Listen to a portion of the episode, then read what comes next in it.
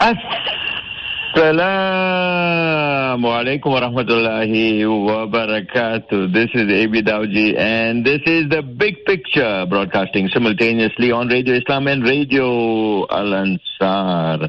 Alan Wasalan and how's it? All you wonderful people out there. Did you have an exciting week?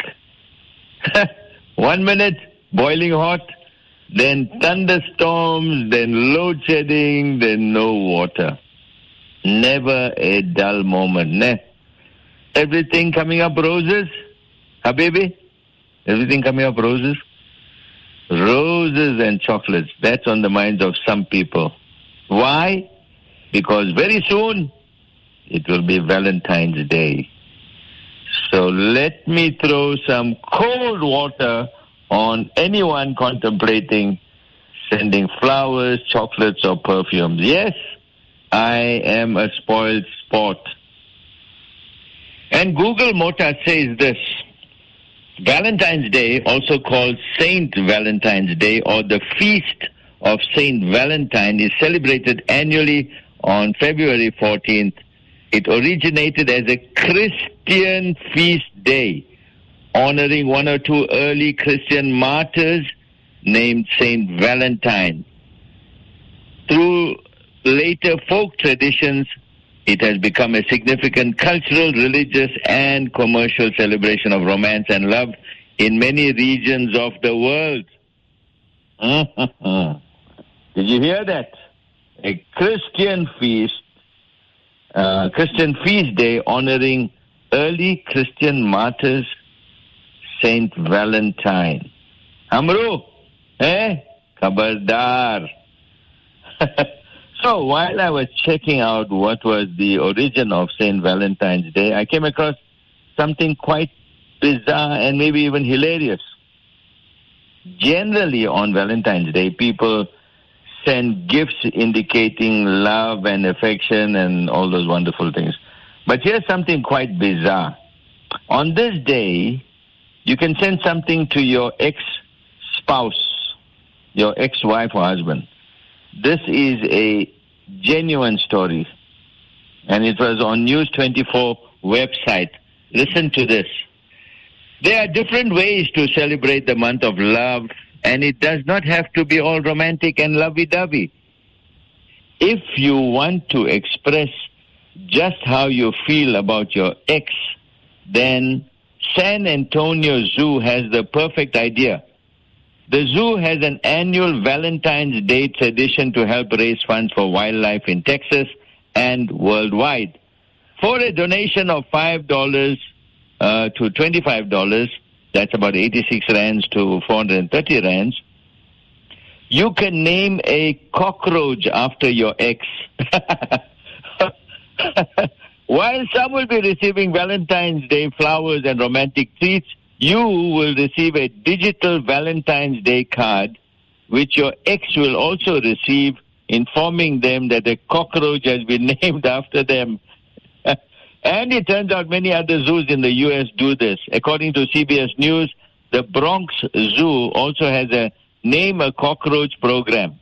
You can send your ex a tote bag or a tumbler with a cockroach image informing them they have one named after them. Did you hear that word tumbler? Eh? Hmm. And you people pick on us in Durban. So, yes, is all I have to say. Imagine receiving a digital Valentine's Day card with a nice big heart on the cover, and when you open it, there's a picture of a big cockroach with the words, this is Rashida, for example.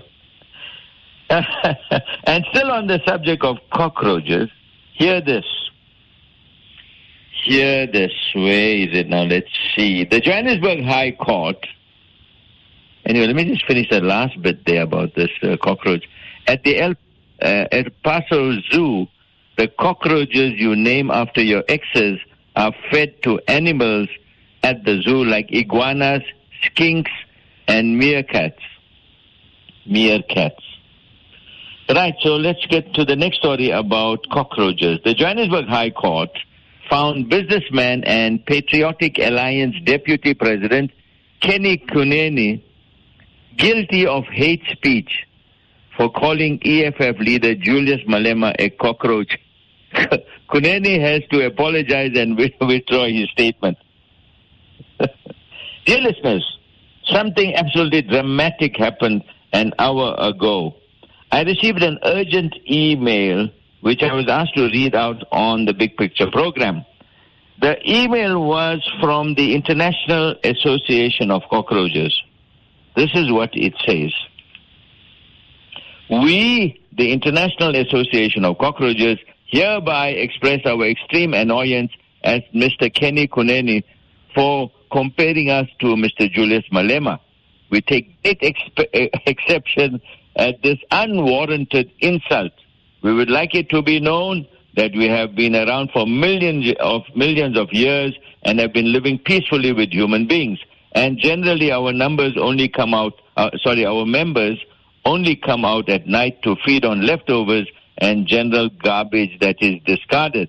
We have billions of card-carrying members all over the world who are extremely angry, and we intend seeking legal opinion to formulate a charge of hate speech against Mr. Kunene for comparing us to Mr. Malema. The International Association of Cockroaches also intends demonstrating peacefully outside the Human Rights Commission in Pretoria. well, there you are, folks. A very angry email I just received. I think uh, Kenny Kunene is doomed. Did you get that, Mota? No? Doomed. Cockroach. No? Never mind. Fro will explain it to you, okay? Anyway, let's get back to what the court said. Kenny must make an unconditional apology to Julius within 30 days.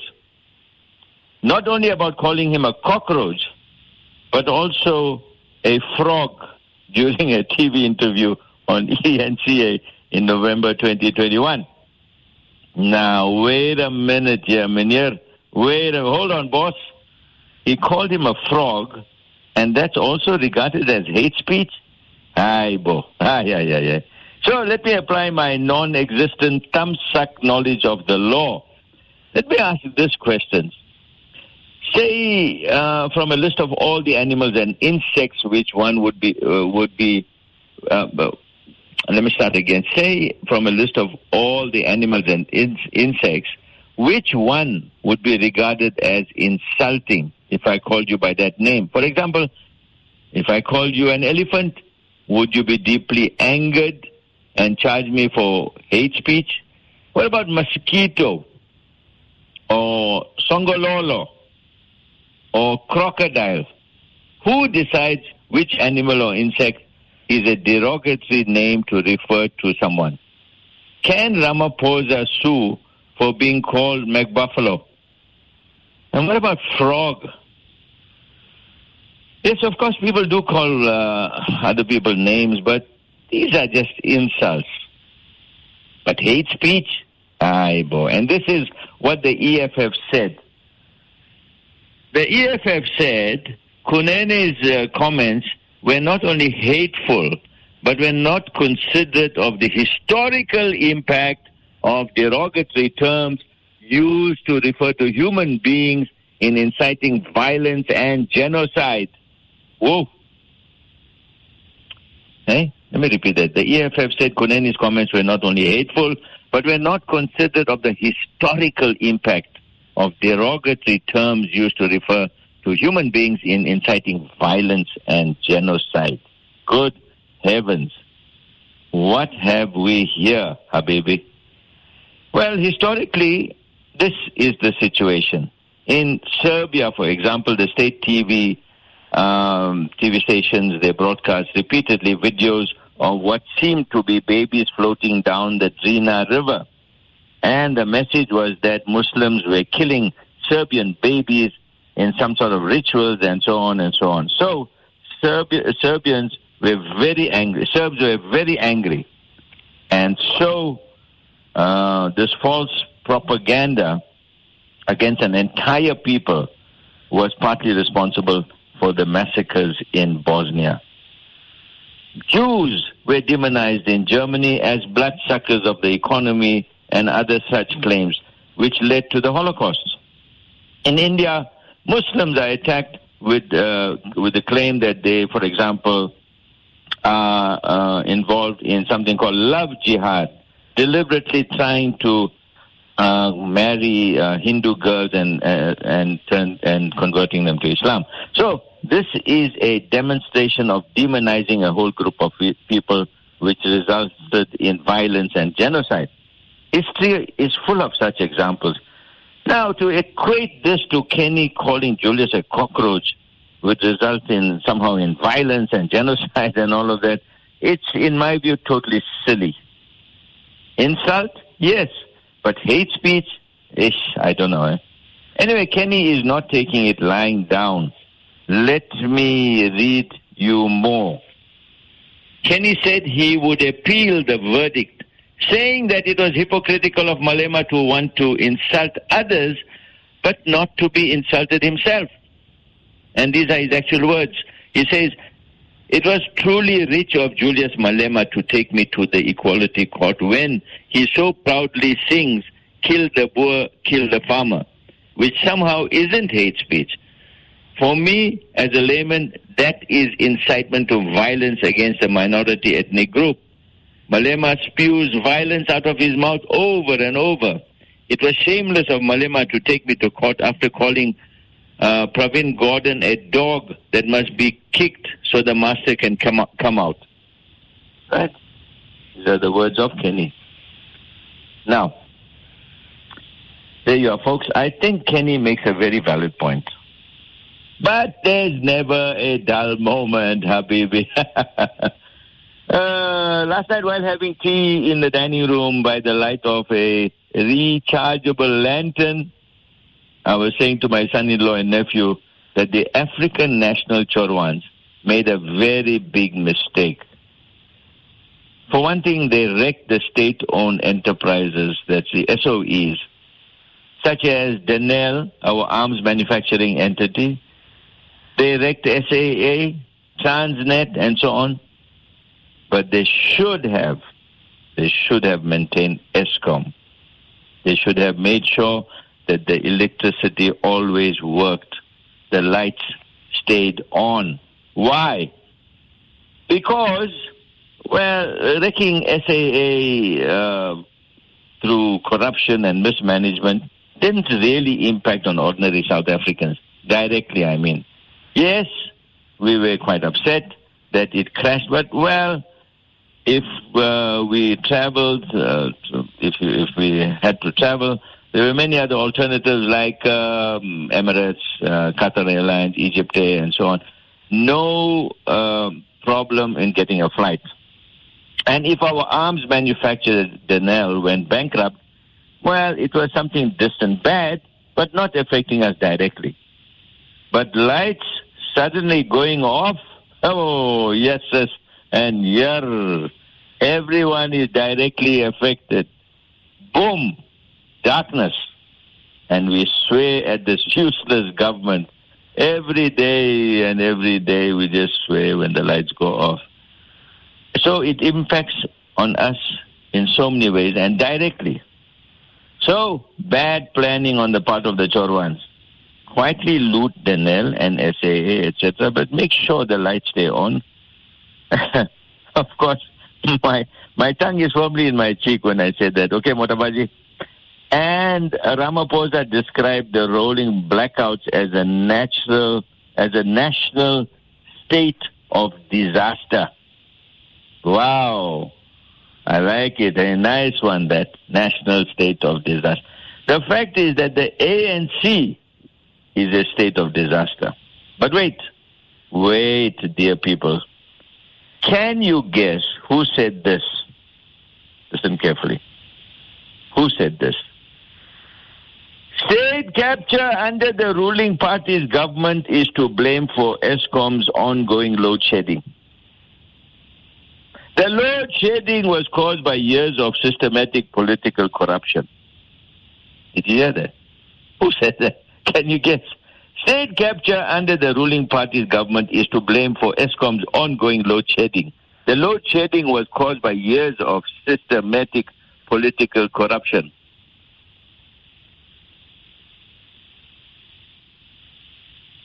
I'm just getting a call coming in here. Anyway, so who said that? Can you guess anyone? No? It was the ANC's new Secretary General Fikile Mbalula. Mbalula. Fikile Mbalula. He said this on Newsroom Africa TV station where he was commenting on the ANC's call for a national state of disaster. So there you are, folks. State capture. Two words. But the question must move beyond these two words. The question must be who were the rogues and who put them there in the first place? Hmm? Now that, Bio or Beno, is a can of worms that's set to open. Ramaphosa, Fikile, Fikile, and all the rest were there during the state capture years, the nine wasted years, the nine Chorwan years under Yakubai. Who decided who will be at SAA, at Denel, at Eskom, and so on? That, dear listeners, is set to come out soon. Here's yesterday's news report. Um, the D- Democratic Alliance has claimed a historic victory after the court cleared the way for the release of documents related to the African National Congress cadre deployment policy. The court found the ANC had no grounds to refuse to make public its minutes, WhatsApp conversations, emails, CVs, and other records of its cadre deployment committee finding it unlawful and invalid. The DA submitted to the court that the records of the ANC's cadre deployment committee were required because its policies and practices influenced who was appointed to key state institutions. The party's Leon uh, Schreiber, who brought the application, stated that the policy played a role in corruption and state capture. He said President Cyril Ramaphosa chaired this committee all throughout the years of Jacob Zuma's presidency, during which time the committee exercised undue influence to ensure the appointment of the corrupt cadres who captured and collapsed our state. Today's ruling is a historic victory. A historic victory by the DA for transparency and the rule of law. The court just see where I am now. The court decided the ANC, the court, the court directed the ANC to provide all documents and information within five days of the order being made. The court also ordered the ANC to pay the DA's costs and hand over documents dating back to 1st January 2013 when Ramaphosa became the chairperson of the deployment, Deployment Committee. Mm-hmm. So there you are. The Tamasha can of worms is about to open. But of course, the ANC will have to keep a lid on it. And so it is going to appeal the court's judgment. If they fail in the bid, then our man Rama could be in the soup. Lekker, hot, Halim Brazo. Who decided to send the Chorwans to loot the state? Hmm? Mr. New Dawn must be very worried. Mr. Thuma Mina. Hey, ubani wena tumile gachoncha. that is the question in my high class Zulu that is being asked. And yet, the Phala Phala train has not reached the station. Every now and then you can hear it. Pala Pala, Pala Pala, phala, phala, phala, pala. Hey. My dear listeners, the corruption is like a cancer that has been spread throughout the body of South African society. Of course, You know that already. We are a see-through, sorry, we are a see-right nation. We are a see-right nation. You pay your speeding fine with a KFC streetwise five plus chips. See right, boss, and anything will be done. Of course, there are many very good, upright civil servants, but they seem to be as as elusive and as rare as the white rhino. Am I exaggerating? I don't know. And so to the very hot story. Hot story. Hotspurs getting one billion rands. The word is Maja. And what a hot story, Habibi. What a hot story it is. But wait a minute. Let me say this. I am very, very, very angry with the South African Tourism Board wanting to spend one billion rands on uh, on Tottenham Hotspurs. Yes, folks, I'm very, very cross indeed. Why? Well, because we were told on Thursday that if we spend the one billion rand, we will get a, eight. We will get 88 billion rands in return from foreign tourists coming here with money to spend. Hmm? If we spend 1 billion rands, we will get 88 billion rands in return from foreign tourists coming here with money to spend. Yes, folks, South African Tourism Board's acting CEO, Themba Khumalo, worked this out very, very clearly, in detail, guaranteed a minimum of 88 billion if 1 billion was invested. Why am I cross? Very simple, Mota. Very simple. Why do we want to invest invest just one billion if we're getting such a huge return? Let's invest ten billion. Then we'll get eight hundred and eighty billion. Hey, makes sense, right? Yeah, yeah. Come on, let's make it one trillion, okay? One trillion. Wow, man. That would give every South African a lovely villa with a Merc parked in the garage. what an amazing economic plan, eh? Eh? At the press briefing on Thursday, Khumalo was all blustering arrogance, saying that the deal is a good one. And in his words, when you do something new and innovative, heroes and villains are the same person. Mm, wonderful stuff, ne? I heard him speaking and he sounded like a preacher. Maybe he was a preacher. Maybe he, he is a preacher. Good heavens, I discovered that in fact Themba Khumalo, if he is the same person, is actually Bishop Themba Khumalo. So I got this information and I Googled his name and checked his photograph and I am almost convinced it's the same guy. And if he is the same guy, then there's a lekker juicy story that he is part of a church called the Hallelujah International Ministries.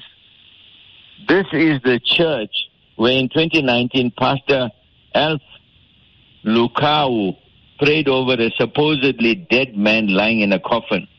And then this dead fellow rises up slowly from the coffin with the crowd shouting, Hallelujah, praise the Lord. It was all a fake, of course. So I could be wrong, but the photographs on the internet indicate that Bishop Themba Khumalo and acting CEO of SA Tourism are one and the same. Go check it up yourself. Go check it up, okay? Well, it seems that the one billion soccer deal is dead. Will Bishop Khumalo bring it back to life? or is the key going to be dished out already? In fact, it seems that he himself is in hot halim. I heard on radio Rebecca Davis, the lady who broke the story on uh, Daily Maverick, that she asked Khumalo at the media uh, uh, meeting at the at the conference, was there any agency involved in this deal? And will they get any commission for putting the deal together? And uh, if I heard her correctly, she actually mentioned an agency called the WWP Group to Mr. Khumalo. Well, Mr. Khumalo is uh, alleged to have told her that he will answer her one to one. Hello? One to one means privately, outside of the meeting. Immediately, the indication is that dal me kuch kala hai. Hmm? Am I right, Mota? Why don't answer, why don't you just answer straight a very simple question? So the next day, Rebecca Davis exposed the big worm that in fact an agency is involved. The name, the WWP Group, and that South African Tourism's interim chief financial officer, Johan van der Walt, is a director of a number of companies linked to the WWP Group. All these companies have one common address, Nohab. In a uh, PowerPoint presentation made on the 27th of January, a few days ago that is, the name WWP agency appears. Okay? Six times, in fact. And it seems that Van der Walt put the whole uh, scheme together. So why didn't Khumalo say yes, an agency was involved, and the big one, wow, this is a whopper. The agency would receive 31.3 million rands for putting the deal together. See right, Maja. What a circus, Habibi. And through all of this, ah, shame, man. We are told that the Minister of Tourism, Lindiwe Sisulu, knew nothing about all of this. I haven't heard a word from her. But since it all hit the fan, I'm sure it will spur her to do something. Did you get that, Mota? Spur her to do something. Ask your bro. Even Rama said that the deal was unjustified. So, cabinet reshuffle time, boss. Cabinet reshuffle time to check out the dead wood. What are you waiting for, uncle? hey, I don't know, man. You remember the song? South Africa, we love you, our beautiful land. Let's show the whole world we can bring peace in our land. but what I have to say, Habibi, is cry the beloved country. Hmm? Cry the beloved. Okay, let's change the gears a bit, okay? You know, I feel so sad. So sad for the Palestinians. So depressed and angry at, at how much they are suffering. Every day I get tons of information about the brutality they are subjected to. Brutality, sheer brutality. And they've been subjected to this for the past 80 years. It's horrible evil, disgusting, uncivilized, barbaric, and it's getting worse. And, and, and don't you feel helpless when you hear all of this? Don't you feel paralyzed? What can you really do to change the situation? Maybe you can do something. Maybe it's uh, mm, relatively small, but it, it is significant. Well, more of that after I read this uh, uh, from this article that gives a glimpse of the thinking of the racist fanatics, and in my view, worse than the AWB of the past in South Africa. And they claim to be motivated by God. Hmm. Listen to this. A far right Israeli lawmaker tweeted, Keep killing them. These are his words that he tweeted. In response to Israel's deadly raid on Jenin that killed nine Palestinians on Thursday in a post that has since been removed by, by the Twitter platform. Almog Cohen, Cohen, a Knesset member, Knesset of course is the parliament of Israel, a Knesset member belonging to the Jewish Power Party tweeted, Nice and professional work by the fighters in Jenin. Keep killing them. After widespread condemnation online, the post was removed. because it violated Twitter rules. On Thursday, Israeli forces raided the Jenin refugee camp and killed nine Palestinians, wounding 20 others in one of the deadliest assaults on the occupied West Bank in recent years. Several heavy, heavily armed uh, soldiers entered the camp on Thursday morning, targeting a building used as a meeting place for residents. The latest fatalities brings the number of Palestinians killed this month to 30, including at least six children. Cohen, who has been a parliamentarian since the 1st of November elections, served for 11 years in the Israeli police as part of a SWAT team. In October, Cohen published a photo taken of himself nine years ago, kneeling over three Palestinians from the town of Rahat. Um, al Turi and his two sons, Rauf and Nidal, who lay bound on the ground. Cohen cap- captioned the picture. This is what he wrote about the picture. Those down there remember what I did in the army with a winking emoji. In 2013, the three Palestinians testified that the officers bound them, assaulted them in the groin area, urinated on their faces, and threatened them with a bullet to the head. No disciplinary action was take, ever taken against any of the police officers.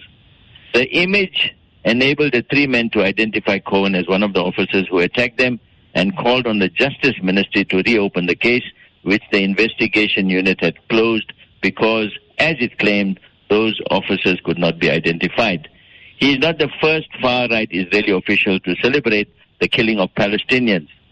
Itamar Ben Gvir, Israel's new national security minister, in December described a soldier who fatally shot a Palestinian man as a hero and and hailed the killing as precise, swift, and rigorous.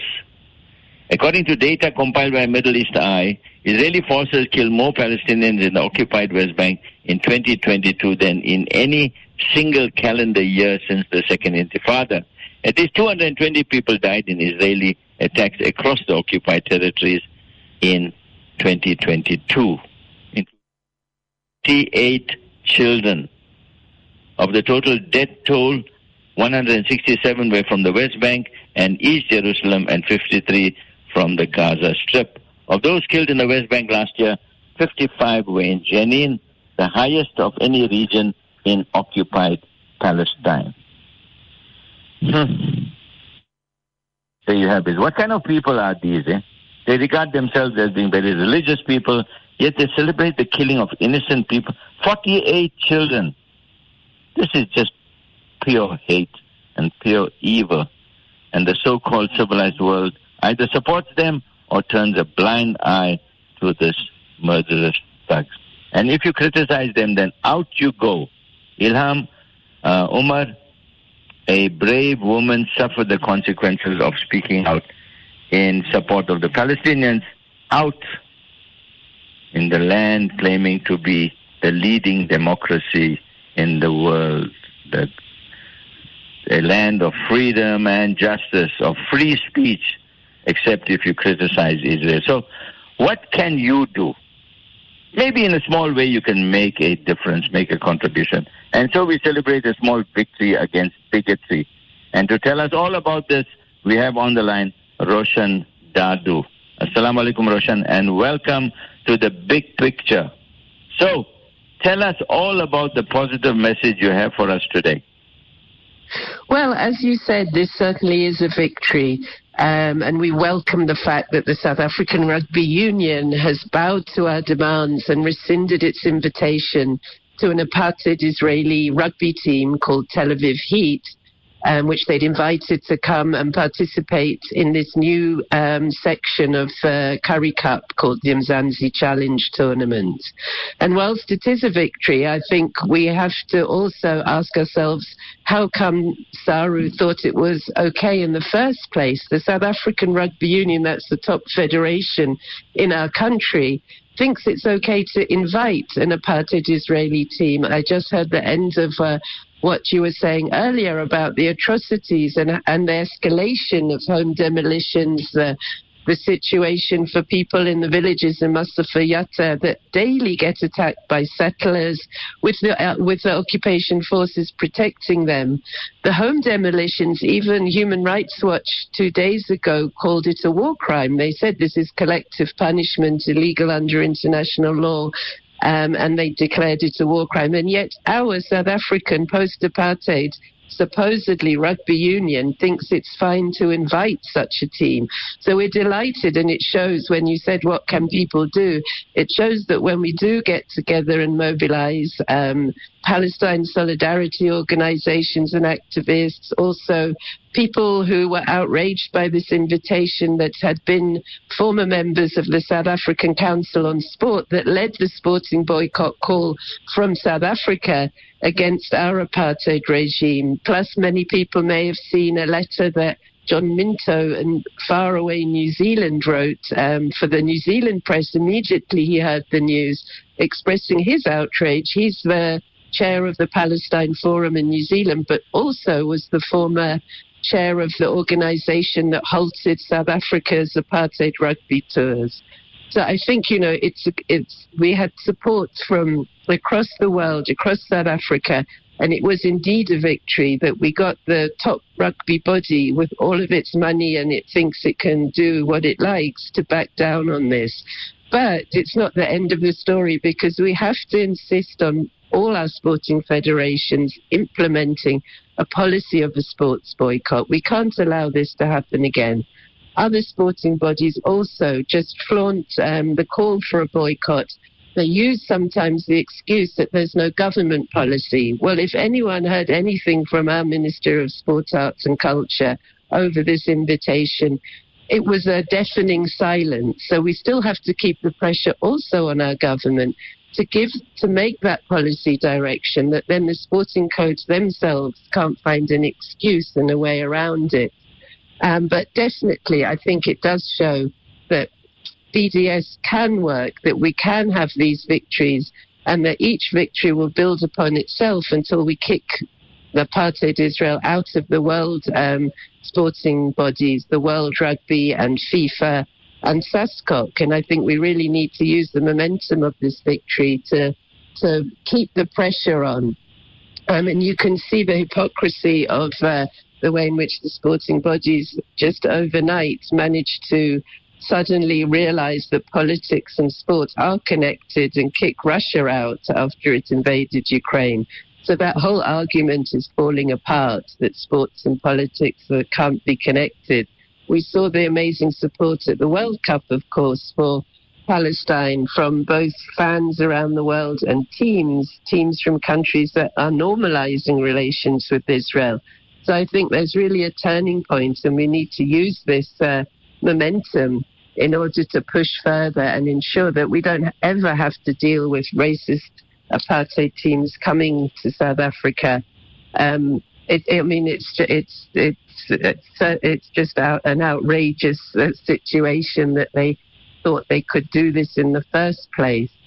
Um, so yes, I think we celebrate the victory and we use it to uh, keep the pressure on. Um, you mentioned the, the current extreme right-wing government in Israel who celebrate um, massacre, the massacre in Jenin of the occupation forces. Um, it, I mean, I, the uh, National Minister of Security, Ben Gvir, praised those occupation forces, referring to their work as nice and professional and urging that they keep killing them. So I think in this context, we really have to up the pressure and use these victories and, and uh, mobilize um, to ensure that we cut all ties with Israel, not only sporting, cultural, diplomatic, trade, and implement sanctions as happened against apartheid South Africa. Um, so I think, yes, we need to keep the pressure on and use this victory to remind ourselves that we can succeed, we can fight even these big players. I think it also shows how untransformed the rugby union is here, that they could even consider inviting a racist apartheid team like this Um, and so they've exposed themselves pretty much as, uh, you know, their facade of being transformed and a post apartheid uh, uh, sporting body has been revealed because if you really were, you would not invite such a team, a team from such a country. Um, so I think we really need in South Africa, Palestinians look to South Africa for solidarity and support. We've been getting messages from Palestinian sports people outraged at this uh, this invitation that was issued by SARU. So I think we need to use that momentum and keep the pressure on, keep the pressure on until we really have full sanctions against apartheid Israel. Well, there you are, folks. A small victory, but nonetheless a victory indeed. And and uh, here's one area in which you can get involved: the BDS movement. Um, Roshan, thanks so much for sharing this good news with us, and have a great day. Thank you. Thanks for inviting us, and we hope we'll be able to come back with more victories, with more people mobilized, more South Africans angry at the way in which we're not doing enough to stand in solidarity with Palestinian resistance. And we collectively say inshallah to that. Right, so let's move on. And uh, so, dear listeners, regardless of load shedding, as I always say, there's always light at the end of the tunnel. But just a quick word about Valentine's Day, which I mentioned at the start of the program. I told you that it's a Christian festival and therefore you should avoid it. And some brothers will be hoping that their froze are listening so that they will be excused from buying flowers and chocolates.